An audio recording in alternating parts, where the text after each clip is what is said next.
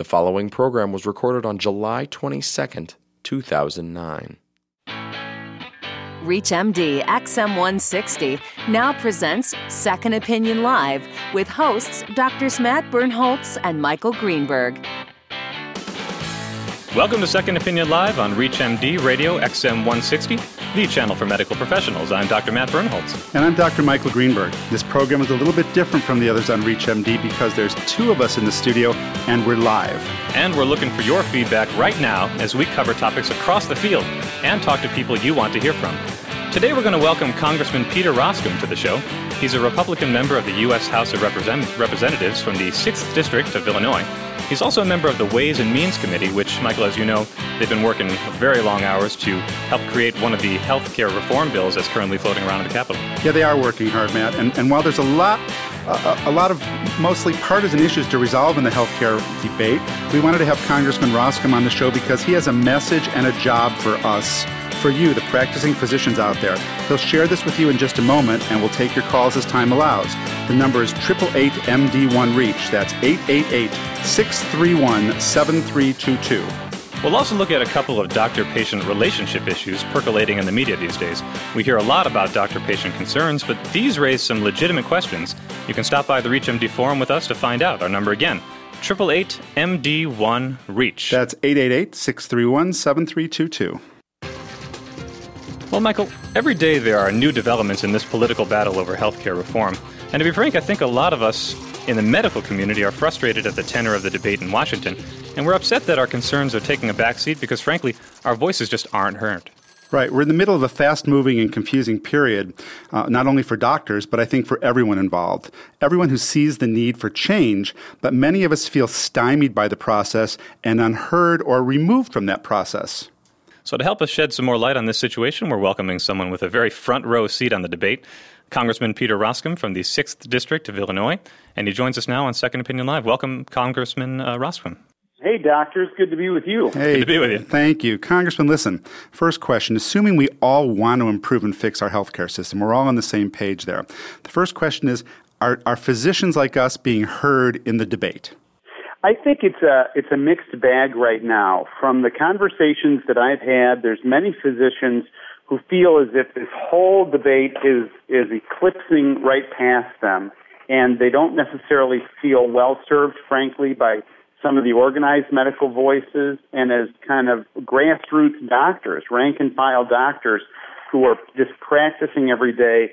The physicians that I've been interacting with in my district aren't really pleased with what they hear coming out of Washington. And I sense a bit of frustration there. I have three siblings who are physicians and two sibling-in-laws who are physicians, and I think I'm in touch with them, and that's the feedback that I've been getting. Well, we have a great situation here in that you held a forum for all doctors in your district around late June, and Michael happened to be there, if I'm not mistaken. Is that right? Yeah, that's correct. I thought it was incredibly helpful for me. You know, when you're a member of Congress, you're dealing with a wide range of issues, and I wanted to open up a conversation with the physicians that I represent because, look, it is doctors who I think should have a tremendous amount of influence in this process. And what I've observed over the years is that the medical practice today tends to really rob physicians of the joy of practicing, the reason that they went in, and the sense of calling that they had, because they're sort of getting nickel and dime to death, and they're spending time on 800 numbers, getting procedures approved. And so I wanted to make sure that the doctors that I represent in the suburbs of Chicago had an opportunity to at least let their congressmen know what they thought. Well, it's a great opportunity because being that the two of you were there, you both have different perspectives on what the take-home messages from that forum were. I'd love to hear from the two of you what you both kind of came away from that forum with.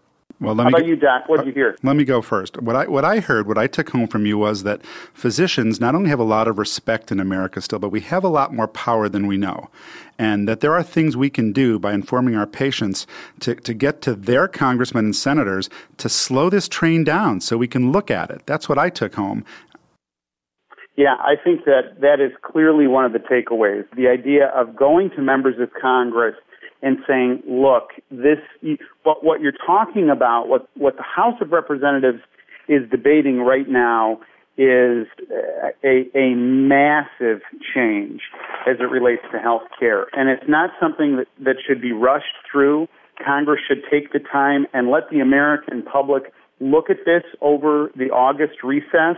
If it's a good idea this month, it's going to be a good idea after Labor Day. And there is absolutely no reason to put up a false deadline that just creates an undue sense of urgency. And we've seen, I mean, with all due respect to the majority in Congress right now, we've seen what happens when Congress rushes things, right? I mean, a stimulus plan that got rushed through that has underperformed last fall under the previous president, a financial services Wall Street bailout that got rushed through that has underperformed. Let's not do the same thing with healthcare. Well, right. One of the take-home things that I also got, which woke me up, was that most of our healthcare system is really working, and we're pulling out numbers here of people who are not being taken care of, and you seem to break through that and say we're actually talking about a much smaller number of people. So are we trying to change the whole healthcare system for really a tiny number of people?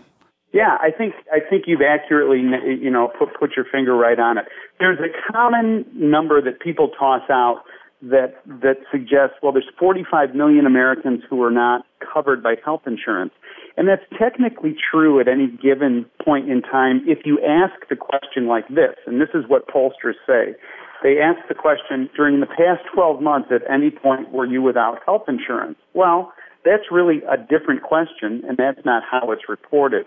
The other thing is, if you break down the 45 million number, you'll find that about 10 million are folks who are here illegally. About 5 million are younger folks who are between the ages of 21 to 25 with some simple changes, could be put on their parents' insurance. There's a large group, literally millions, who are actually eligible for Medicaid and aren't signed up for the system. But when you really scrub it down, you come up with a number that's closer to about 12 million people who really need our help. I think the common understanding is that 12 million, boy, they're folks that don't have access to the current system based on pre-existing conditions or a whole host of other things that we're familiar with, and they really do need our help. Let's concentrate our time and our energy on them as opposed to kind of blowing up the whole system.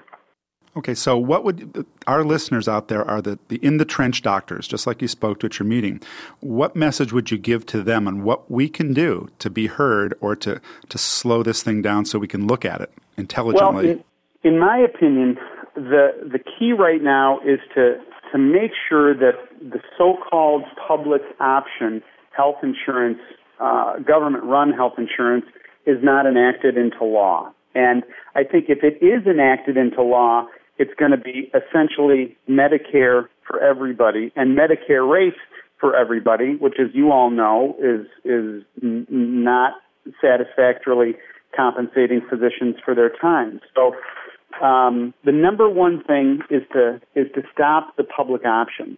I offered an amendment in the Ways and Means Committee that would have prohibited the Health and Human Services Secretary from using Medicare rates for price setting on this new public option if it comes in. And ultimately, my amendment was rejected by the Democrat majority on the committee. So I think that this is clearly the agenda is to move a massive Medicare for all system. So in my view, if we can stop the public option over the August recess, then we can come in and have a rational conversation, bipartisan conversation about trying to make healthcare more accessible to more Americans. We can do that, but I think what physicians need to do is to reach out to their members of Congress individually, either where they practice or where they live, or maybe both, and that should be the ask. Please don't support a public option. We support healthcare reform, but public option is really a prelude to a single-payer system. So you're telling us that it's a prelude to socialized medicine in America? Yeah, there's no question about it. Look, the Lewin Group, which has a reputation in Washington as a nonpartisan think tank, evaluated this plan, and they came to the conclusion that 114 million Americans will move out of the private insurance and move into the public option. I have friends of mine who have, companies, a couple hundred employees in my congressional district, people that I represent, who have told me, Peter, look, if I pay 15% of my payroll right now on health insurance, and if I can drop that and pay an 8% penalty to the federal government, I'm going to do it. And I'm going to put all of my employees in this public option, and I'm going to end up saving 7% of my payroll. So what will end up happening is we will all end up in this single-payer system, and that, I think, ultimately is not a place where we want to be. And I think physicians is the one group that really tends to be highly thought of by most Americans. We have a great deal of confidence in our physicians. And if physicians are out there saying, whoa, you know what, this is not a place we want to be, I think it has an incredible amount of influence. Well, thank you very much, Congressman. You're my hero here, and we hope to get your message out there further and have doctors stop this. So thank you for joining us. Delighted to be with both of you. Thanks. Thank you. Okay, so what do you think? Yeah, it's definitely interesting. Here's a guy who's speaking out for physicians and making a plea that we don't have socialized medicine, which is, I think, something a lot of us don't want to do. And it's up to us. I mean, I would urge our listeners to get on the phone in your office, talk to your patients, call your senators and your representatives and say, slow it down. We want to look at it. And if you really believe we don't want a single-payer system, give them the message. If you do believe we want a single-payer system, give them that message too. It's America. We should be the ones that make these decisions here. Yeah, and he definitely has a good perspective on this public option. I mean, for him, he looks at this as an institution that, if once put out there, isn't going to be competing regularly with the private insurance, and that government won't allow it to fail, and therefore they're going to have to subsidize it. That's going to change the rules. I mean, I think that's really interesting that he puts that out there. Right. Our number here is 888-MD1-REACH if you've got something on your mind. And if you're just joining us, you are listening to Second Opinion Live on ReachMD XM 160. I'm Dr. Matt Bernholtz alongside Dr. Michael Greenberg. All right, Michael, now we're going to introduce a new feature to Second Opinion Live. Let's call it the News Quiz. Okay, the News Quiz, and here's the deal. We're going to take an issue in the news, break it down, and come up with a question that we think gets at the core of the issue, but isn't something that's receiving as much notice as it may deserve. We'll pose it to you, our listeners, give you some time to think about it, maybe look it up if you can, and we'll give you the answer later in the show. So keeping on the theme of health system reform, today's issue revolves around the word rationing. We've all heard this term used to portray one key criticism of the current reform proposals, that in a reform system with increased government oversight, that government could decide what health care they'll pay for and what, frankly, they won't. And we wondered what this cost limit is in a country like Great Britain, where the government has much greater influence which treatments are paid for and which are not. They measure this in terms of how much does a treatment cost and how long will it extend a patient's life. So the question is, what's the most that the national health care system in Britain will spend on a treatment that will extend a patient's life by 1 year? The answer coming up in a bit, so stay tuned after you call your congressman. And on to the ReachMD Forum, Matt. We're going to look at the issue of informing patients about their laboratory results. Though it's a concern I think many of us have been aware of for some time, a new set of data tells us we don't seem to have a handle on the issue.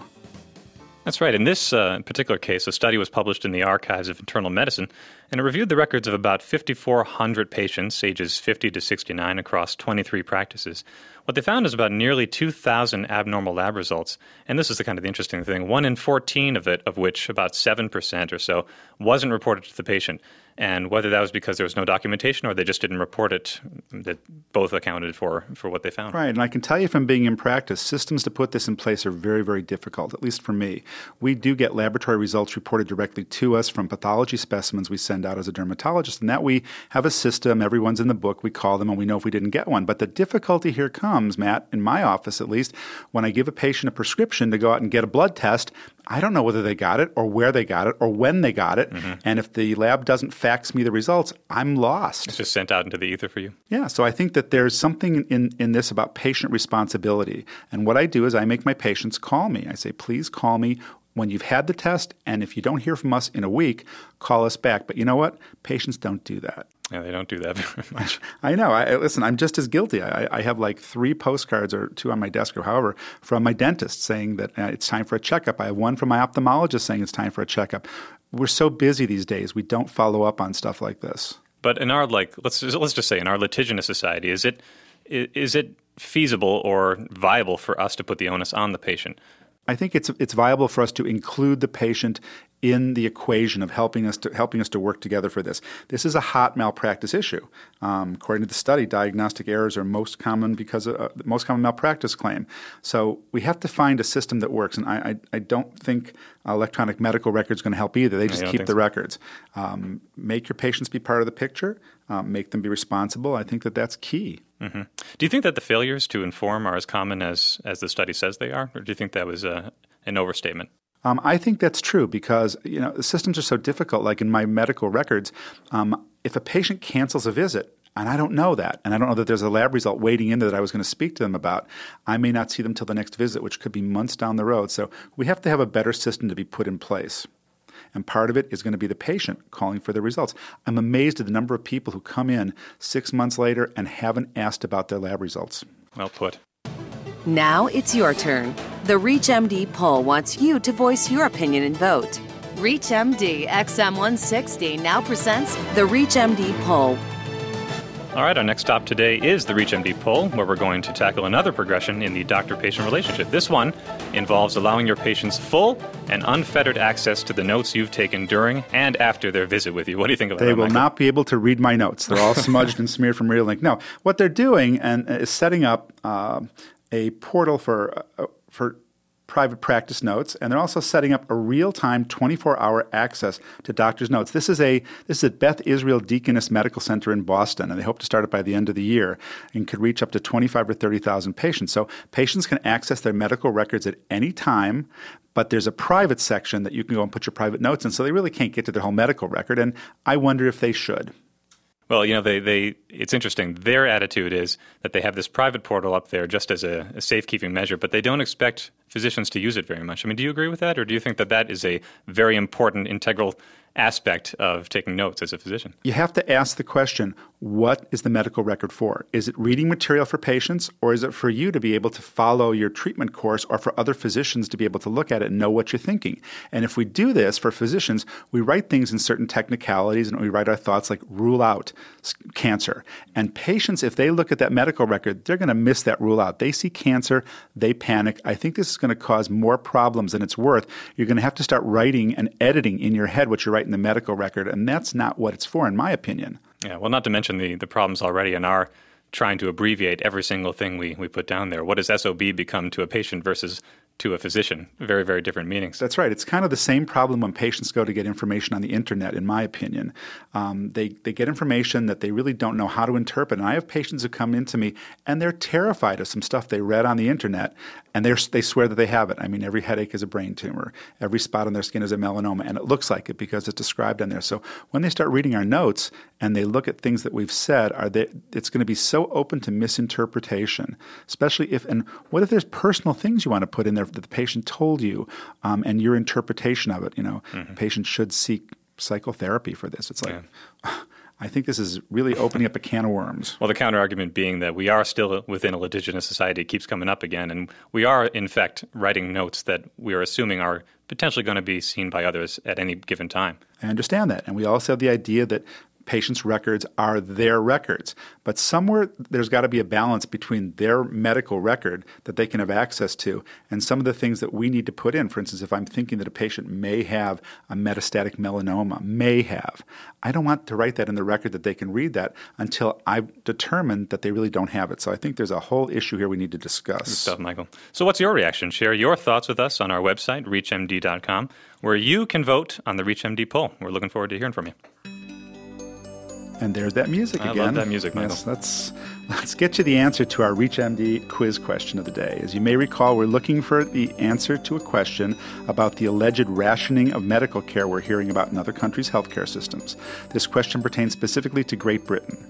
For a treatment that extends a patient's life by 1 year, what is the British national health care system willing to pay? Drum roll, please. The answer is £30,000, the equivalent of $49,000 per year of life. That is the upper limit, Michael. A recent article from the New York Times frames the situation around use of a kidney cancer drug called Sutent.